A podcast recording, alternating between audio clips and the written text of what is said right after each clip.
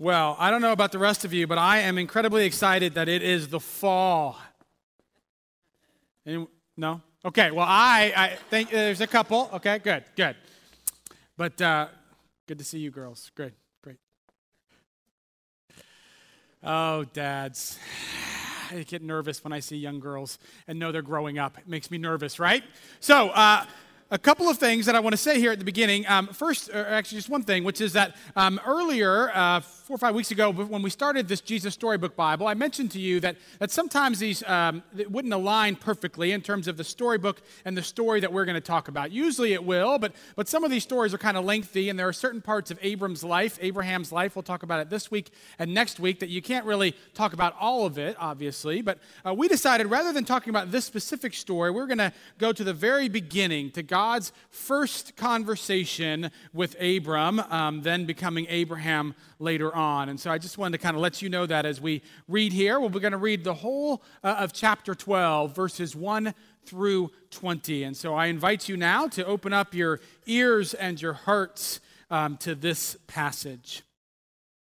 Now the Lord said to Abram, Go from your country and your kindred and your father's house to the land that I will show you. And I will make of you a great nation, and I will bless you and make your name great, so that you will be a blessing. I will bless those who bless you, and the one who curses you I will curse. And in you all the families of the earth shall be blessed. So Abram went as the Lord had told him, and Lot went with him. Abram was 75 years old when he departed from Haran. And Abram took his wife Sarah and his brother's son Lot and all the possessions that they had gathered and the persons whom they had acquired in Haran, and they set forth to go to the land of Canaan. And when they had come to the land of Canaan, Abram passed through the land to the place at Shechem to the oak of Moreh. At that time, the Canaanites were in the land. And the Lord said to Abram and said, Lord appeared to Abram and said, To your offspring I will give this land. So he built there an altar to the Lord who had appeared to him. From there he moved on to the hill country on the east of Bethel and pitched his tent, with Bethel on the west and Ai on the east. And there he built an altar to the Lord and invoked the name of the Lord. And Abram journeyed on by stages towards the Negeb. Now there was a famine in the land. So Abram went down to Egypt to reside there as an alien, for the famine was severe in the land.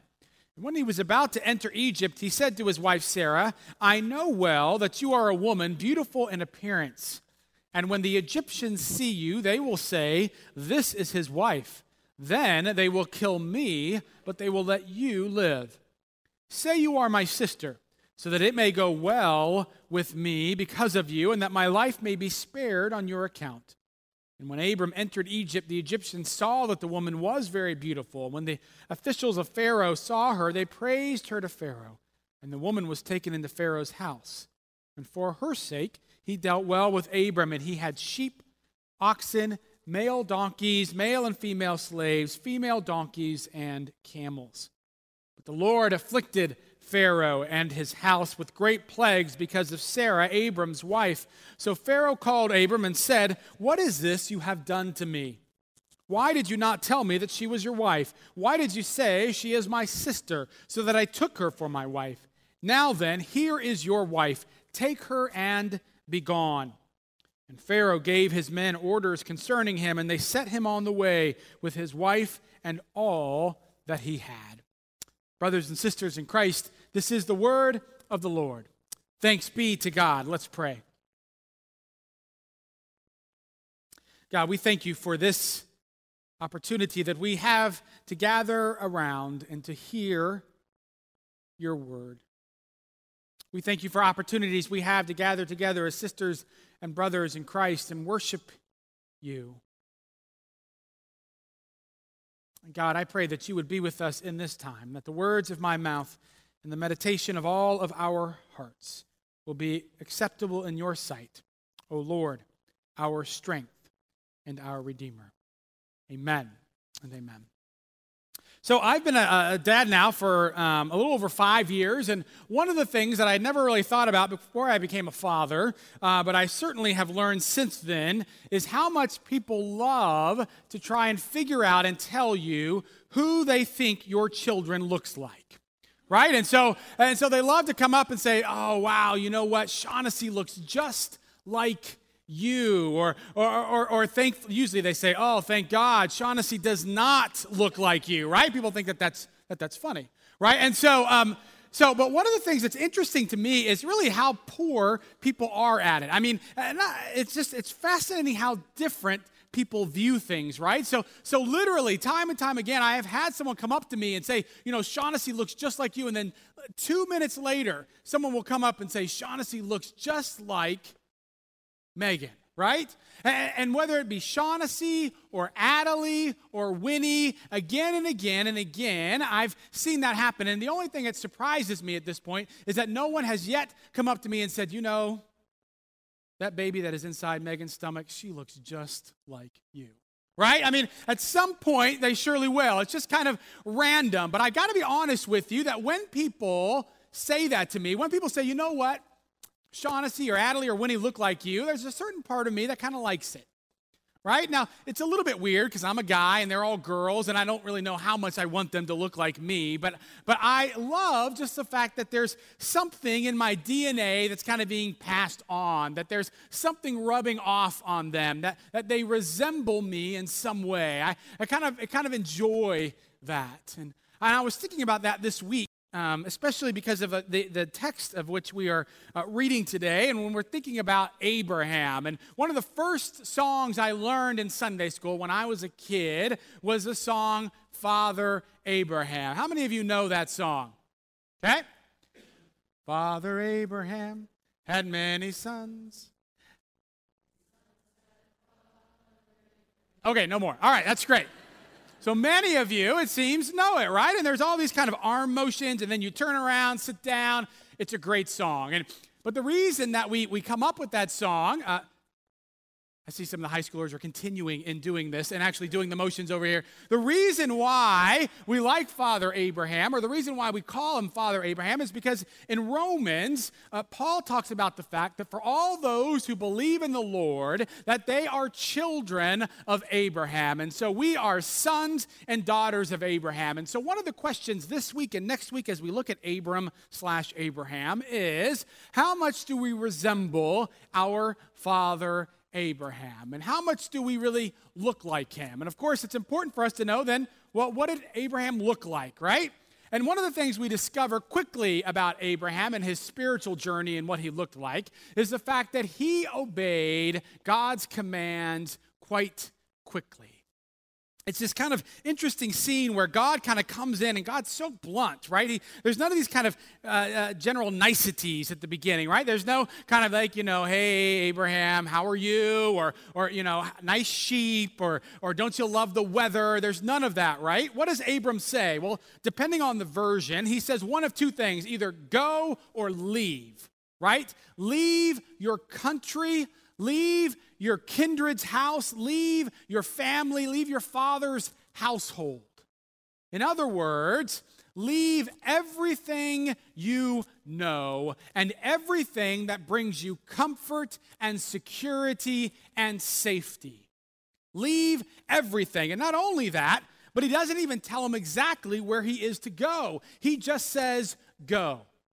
And furthermore, Abram is 75 years old, right? He has had his AARP card for 25 years by now. This is not usually the time when people are leaving. It is a time when they have settled and they say, We're going to stay close to our family and to everything that makes us feel safe and secure. But Abram simply leaves.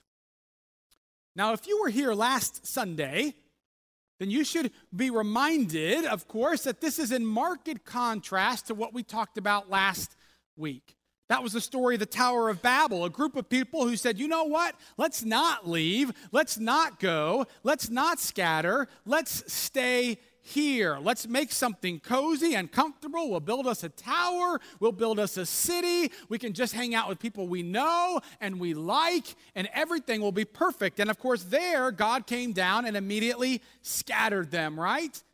Well, here, God comes down again to Abram and he says, You need to go. You need to leave. And Abram follows.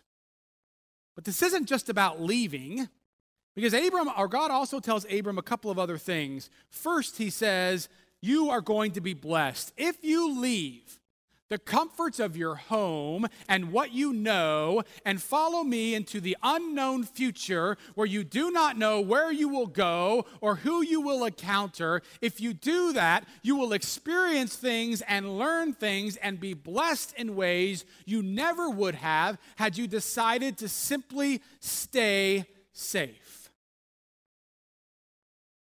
But not only would he be blessed, but that he would then go out and be a blessing. That the plan was not simply, I am going to bless you, but then you can go out and be a blessing. And that's, of course, a phrase that we're all very familiar with, at least most of us. Blessed to be a, right? Now, that sounds great. It rolls off the tongue, but it's important for us to kind of think about this in context. And so, so one of my old seminary professors said when it comes to this particular story that this is really God saying, I am not going to give up, I am not going to let uh, go of creation. Which reminds us of the story that we talked about five weeks ago or so now, the story of creation. And what did we discover in creation? That it's God's way of saying that He what's us. Loves us, right? That God loves us. And so God prepared this world, much like a parent prepares a nursery, in order to say, I love and care for you. But of course, humanity struggled with that. They struggle with believing and accepting and trusting in that. And so they decide to go their own way, to trust in themselves rather than in God, right? So you have the fall, you've got the punishment of God and Noah and the ark, right? You've got quickly maybe people remedy themselves, but before you know it, they're holding up in another tower again. And so, what's happening here is more than just Blessed to be a blessing is more than just kind of simply, if you have a lot, you should give people things. It's more than just kind of being a charity. It's more than being goodwill. That when you say we are blessed to be a blessing, what you are saying is that God has said to Abram, I am going to start with you, as small as you may feel, this one person in the Middle East, and from you, I am going to bless the whole world. This story is saying you, and that now means all of us who are children of Abraham Have an opportunity to be a part of the kingdom of God, the plan of God. When you give to others because of God, you are not simply giving them a clo- giving them a shirt so that they can have a sh- so they can have something to wear. You are telling them that they are loved by God. Blessed to be a blessing is more than just a stewardship slogan, it is an opportunity to partner with God in God's kingdom. And too often, as I said last week, we in the church are co opted, and sometimes we are, well, we think that we're town councils or we're real estate agencies. And I'm here to tell you this morning, we're also not simply a charity organization. We are a people on the move for God who have called, who are being called to be a part of God's kingdom. And there are lots of ways that we do this. Some of the ways, of course, is we give money to missionaries, right, who go around and they, are, they share the love of God's kingdom throughout the world.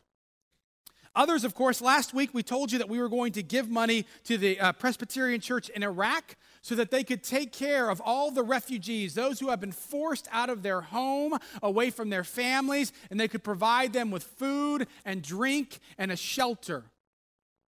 Another thing that we do throughout the week is we have Noah's Ark, right? Which is a daycare uh, that we have here. And we aren't just doing it because of the fact that we said, you know what? We're, there's not enough daycares around. We should, we should have a daycare. No. We are doing it so that we can share the love of Christ with children and with parents and let them know that they are a part of God's kingdom, to let them know what God's kingdom is all about. And there's another program that we kind of have partnered with for several years now called Wheeler Mission. And some of you may be familiar with Wheeler Mission, but others of you may not be. And so I have asked, um, Eric Gardner is here with us this week. Eric, if you want to come up. And Eric is going to come up and he is going to share with us. He's a director at World, at World, at Wheeler Mission. Uh, and, and I said to the, the previous group, if you can tell that Eric and I, we work out at the same, at the same place. Anyone else kind of, right? Trainer. Yeah, yeah, exactly. Thank you. That's well said. We'll, we'll up how much we give Wheeler Mission this year. Yeah, that's great. No, but uh, Eric's going to come and tell us a little bit more about Wheeler Mission and about what it means for them to, uh, uh, to be blessed in order to be a blessing. Thanks, Absolutely. Eric. Thank you.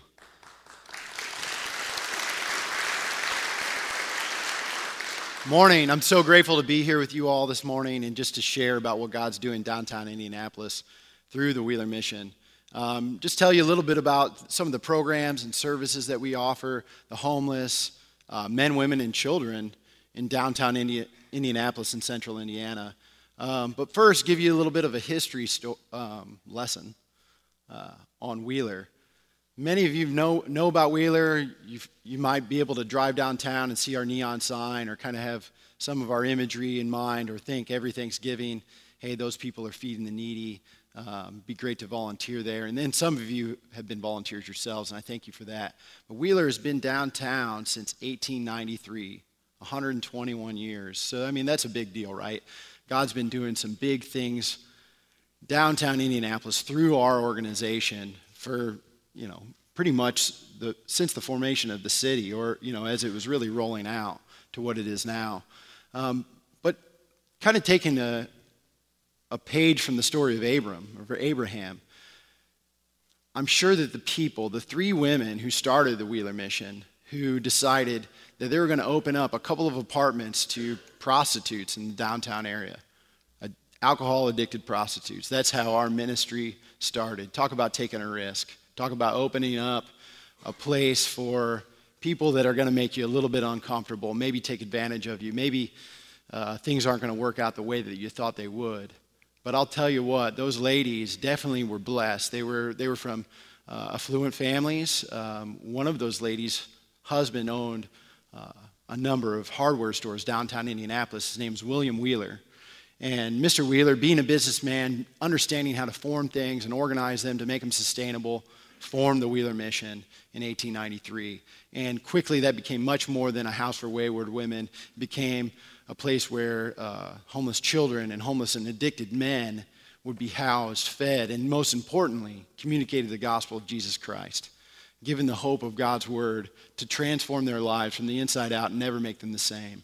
And Wheeler's been doing that again for the uh, better part of uh, this century and, and, and part of the last. So the cool thing is, is like Abram, I'm sure when God burdened or called these women to this ministry, they thought, man, I don't know about that, one. And two, why us? Or that's going to cost us a lot. And really, what good are we going to do? This might just be a drop in the bucket. We've got these two apartments. We can take six to nine women. How's that going to help? But they did it anyway. They went when they were called. They, they, they did what the Lord called them to do. And, and I personally am so grateful for that. One, because I'm the director of the facility and, and I used to be a counselor there. I have had and, and still do have a front row seat to watch God change lives. And if you've ever seen that, like I'm sure many of you have, to watch a person who's in darkness and blind to be given sight and to come into the light of, of Christ's love and to just watch their world completely flip upside down, that is one of the most awesome things to experience. I mean, it's no clearer picture of God than that. But I'm also personally very, very grateful because I am the director of two facilities at Wheeler Mission, uh, all the men's programs in Indianapolis and the men's shelter. Uh, but before that, I was actually a guest there. Um, nine years ago, I was a heroin addict. I was a felon on my way to prison for the next five years. Wasn't welcome in my family's homes was a drug dealer, a drug addict, and just not a very good dude altogether. And uh, Wheeler Mission took me in when no one else would. The only people that wanted, wanted me to see me around was the Department of Corrections. And Wheeler Mission opened their doors and taught me about the truth about myself and God's Word, and it changed my life forever. And when you think of a homeless person, I'm, I'm sure you're thinking of the guy who's panhandling downtown with a long white beard or tattered clothes or uh, you know, someone who looks like they haven't showered in a while or somebody holding up a, a sign. And, and I'll tell you, the guy standing before you was a 22 year old kid from the suburbs, sticking a needle in his arm every time he got a chance. Came from a privileged home. My dad was a high school principal. My mom was an elementary school teacher. And I ended up in the same dorm as the guy who didn't know his mom and dad, came from generational poverty. And that's still very typical downtown Wheeler. People from Zionsville, maybe even people from this church, end up in homelessness. It does not discriminate.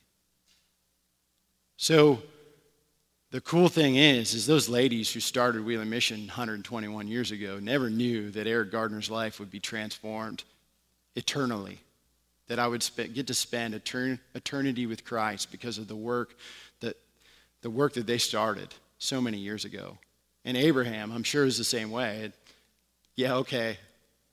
Yeah, I'm, I'm sure more, more kids than the stars in the sky. Um, and just want to challenge and, and admonish and encourage you all that when you do have these opportunities, when God calls you to something, for you to answer, because there's no telling the lives that can be changed, the, the work, the kingdom work that can be done because of, uh, because of you answering the Lord's calling. So I thank you so much. I pray for all of you and, and just ask that you'd pray for us downtown in Wheeler as, as the weather gets cold as it is outside. We really start to ramp up and get busy. Um, our numbers triple um, in the way that we house and, and we shelter people. Um, this year, we're, we're already on pace to easily blow through over 300,000 meals. This year. I've already seen, just in the men's shelter alone, not, not including our women's and our children's shelters, I've seen over 2,000 unique individuals. 900 of those we've never seen before. So those are new guests to the Wheeler mission. And uh, I, I predict over 5,000 unique individuals will be at our front door needing services, whether it be in our Hebron Addictions program. that's where, where my life changed is Wheeler provides a nine month residential addictions program free of charge to men who are bound in the addictions of drugs and alcohol. And uh, it changed my life forever. And people like you who give out of the kindness of their hearts um, make that possible, quite frankly. And it was important that when I left that I had a church, a body of believers to transplant from that Christian community into another one. And people came around me, they loved me, and continued to teach me God's ways. So encourage you to do that when you get it to chance. Thank you, guys.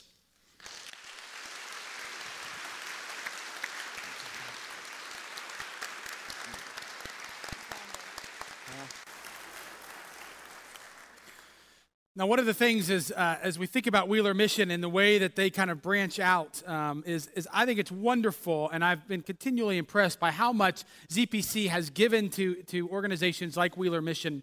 Um, but one of the things that we also know is that not only should we give to organizations like this because of the fact that we can't do everything, but it's a simple fact that it's also not enough.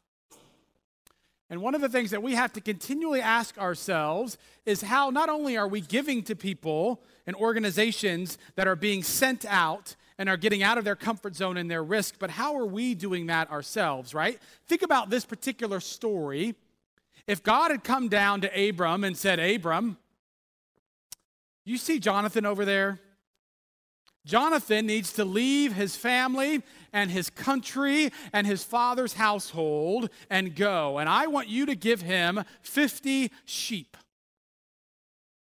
Now, Abram would have said, Oh, okay, I suppose. And he would have given him those 50 sheep, and that would have been great. And that probably would have changed Abram's son but not nearly as much as if Abram had decided to get out of his comfort zone and to take a risk himself. Right? And so, one of the questions then that we at ZPC as the leadership continually ask ourselves is how can we make sure not only that we are giving away of our finances as we should, but how do we make sure that we as ZPC are also going, being sent, putting ourselves in positions which are uncomfortable and which might not come naturally for us. And so, a couple months ago, or a few months ago now, actually, uh, Mission Commission came to us as a session and they said, you know what, we have an opportunity that we would like to share with you. And we listened to that opportunity. And Dave Gall, if you'll come up, Dave Gall is a member of Mission Commission. And, and they've come up with an opportunity that session uh, is, is completely behind. And so, I want uh, Dave, though, to come and kind of share uh, what this opportunity is. Dave? Thank you. Good morning. Um, over the years, ZPC has been blessed to be a congregation that is outwardly and missionally focused. We've also been blessed with some of the material things that we have, like this beautiful church facility. Uh, we own three homes near the church, and it includes about 25 acres of land. And we continually look for opportunities how we can turn our blessings into blessings for other people such as a great banquet that's housed here and the Zionsville Food Bank that's also located here. Recently, we came up with a great opportunity to partner with Wheeler Mission and to be part of the Hebron program that Eric just talked about. We all know that there are people in our community and maybe even here in this church that struggle with these same kinds of addictions. Today, it's my privilege to announce to you a new mission ministry here at ZPC and we're calling this ministry the Jeremiah House, which is a novel and exciting concept developed in cooperation with Wheeler Missions. As Eric just described the program at Wheeler, the Jeremiah House will be the, a ministry that will be the final step uh, in the Hebron project. And this will be able to, we will be able to house four men who have graduated from the Hebron project and have been recommended to us by Wheeler. And these men will be able to reside in the uh, Jeremiah house for up to a year while they re enter the workforce and at the same time are mentored by men from this church. Uh, the Jeremiah house, which many of you may have remember or know it as the lodge, is a house immediately next to the cabin. It's a three bedroom ranch home, but from today on, it's called the Jeremiah house. But before we have participants uh, residing in a house, there are several activities that will need to uh, occur and we need your help with. First, and this is perhaps the most important, we will need to enlist mature Christian men who would agree to be mentors for these men for up to a year. The mentors will be critical to the success of these participants. These mentors would be trained by Wheeler personnel and the expectations are that a mentor would be assigned to a specific participant who would meet together at least once a week. The mentors would actively come alongside the participant and assist them in being part of a Bible study, one to one discipleship, great banquet, and generally help them become integrated into the church, just like Eric experienced when he graduated from the uh, Hebron program. The, the mentors would also be asked to help teach these participants some life skills, such as developing a budget that they can learn how to manage their money too. Um, so, what will happen is that Wheeler Mission will recommend to us men who have graduated from the Hebron program. The potential candidates or uh, participants that Wheeler has submitted to us will need to agree to random drug testing and they need to understand that there will be a zero tolerance policy about that. Uh, another condition for living in the Jeremiah house is that each participant must have a job and a means of transportation to get them to their job. Each participant needs to agree to do at least eight hours per month of volunteer work here at the church, and they need to agree to maintain the appearance and the condition of the Jeremiah house. And we hope to begin this program within the next several months. I'm really excited about how the Jeremiah House and all of us can be a powerful tool to be used by God to come alongside these men and change the lives of these men. ZPC's Jeremiah House, and this is important, is a new concept that hopefully could be a model for other churches in our community to assist Wheeler in their work to help those who have had their life issues, but have the desire to move back to be productive citizens. If you would like more information about this, we have a table out in the gathering space, and there'll be some of us there after the worship service that you can come and ask whatever questions you might have. Thank you.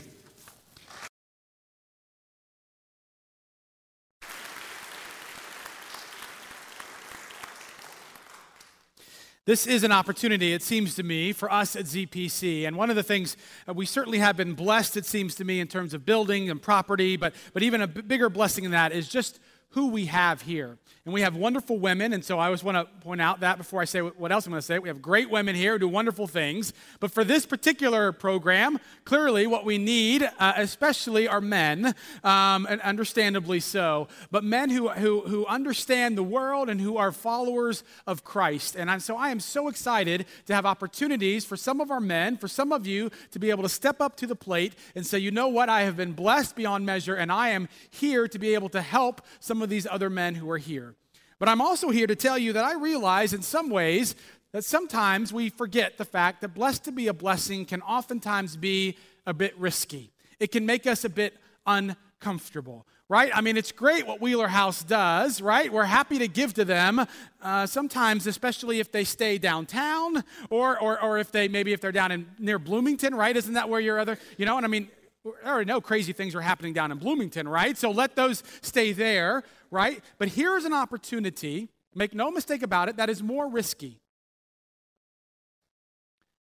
And part of the reason why I wanted us to look at verses 10 through 20 of this text, as, as strange as it is, is because of the fact that it speaks to some of that. Oftentimes, when we talk about the story of Abram, we stop at verse 9. And at verse 9, as you kind of go through, you simply have, you know, you're going to be blessed to be a blessing. Abram leaves, he sets up an altar, he worships, everything's great. Verse 9, we just kind of see Abram going off into the distance. And then in verse 10, famine hits. And imagine that, right? Some of you have been in this situation where you feel like, you know what, I'm following God, I'm doing exactly what I'm supposed to do, and all of a sudden, everything dries up. And so then Abram is forced to go someplace he doesn't want to go, to Egypt. And all of a sudden we see, and this is kind of odd for us in our modern day sensibilities, but we see, you know, him saying, well, you know what, let's act, act like you're not my wife, let's act like you're my sister, and all of these things. What is Abram doing? He is reeling, he is doubting, he is questioning whether or not God has really called him. He is questioning whether or not God really wants him to be blessed in order to be a blessing. And so he begins to take things into his own hands. He begins to take control of things. And I say that to tell you that if today, as you're sitting here and you're hearing about this, there's a part of you that says, well, you know, it, it, this is making me a little bit anxious. This is, uh, maybe I'm a little uncomfortable about this. I, I want you to know it's okay to be uncomfortable. It's okay to be a little bit anxious because clearly throughout Scripture we see people following God, great men and women of faith who have times of doubt and questions and fear. And the reality is, of course, we have to be wise about this, right? And we're taking steps to being wise. We're doing random drug tests. We're making sure that none of these men will have been sexual offenders or violent offenders at, at, no point. We've, we've talked to Sherry Pipkin and a lot about this, the director of our Noah's Ark, our daycare, our preschool, to make sure that we're on the same page about this. But make no mistake about it. It is more risky for us to house them there than it is if we didn't do that. If we just kept things as they were, that would be much easier, much safer, much more comfortable. But we believe that God has called us to more than that. One of the things that's striking as I close is, is the distinction, again, between this story and the story at the Tower of Babel.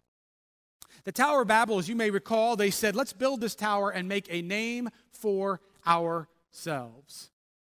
And when God comes down to Abram, he tells him what he's going to do, and then he says, And I am going to make your name great. Basically, the same thing. Of course, the big difference is that in Tower of Babel, they said, We're going to do this ourselves. And in this story, God says, I am going to do this for you. And as I was thinking about that this week and doing some reading, something I, I, came upon was the sense that in order to make a name great, what they're really talking about, the real question that's being asked is what will subsequent generations remember you for? How will you be remembered? And I think that's an important question for you to ask as an individual, but for us to ask as a community of faith as well. Because I'm here to tell you that in a generation or two or three, people will not look back at ZPC and they will not say, hey, do you remember that church? Wow, they had an amazing budget. they will not look back more than likely and said, that place, what a beautiful building it was.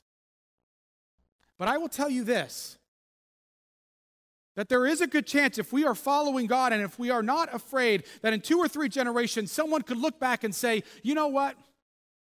My father or my grandfather was struggling and he wrestled with addiction. He wrestled with finding the path. And there was this little church in Indiana, this church in Indiana that all of a sudden said, you know what, we're going to take you in and we're going to teach you more about the faith and we're going to love on you and we're going to care for you and we're going to help you get back on track. And because of that, my father's life, my grandfather's life, my life is completely different than it would have been otherwise. And I have a strange feeling that if that's the kind of church that we become, then people will be able to look at us at some point and, use, and say, you know, you know who you look like? You look a whole lot like our father, Abraham. So the question for us is who do we want to look like? Who, sisters and brothers, do we look like? Amen.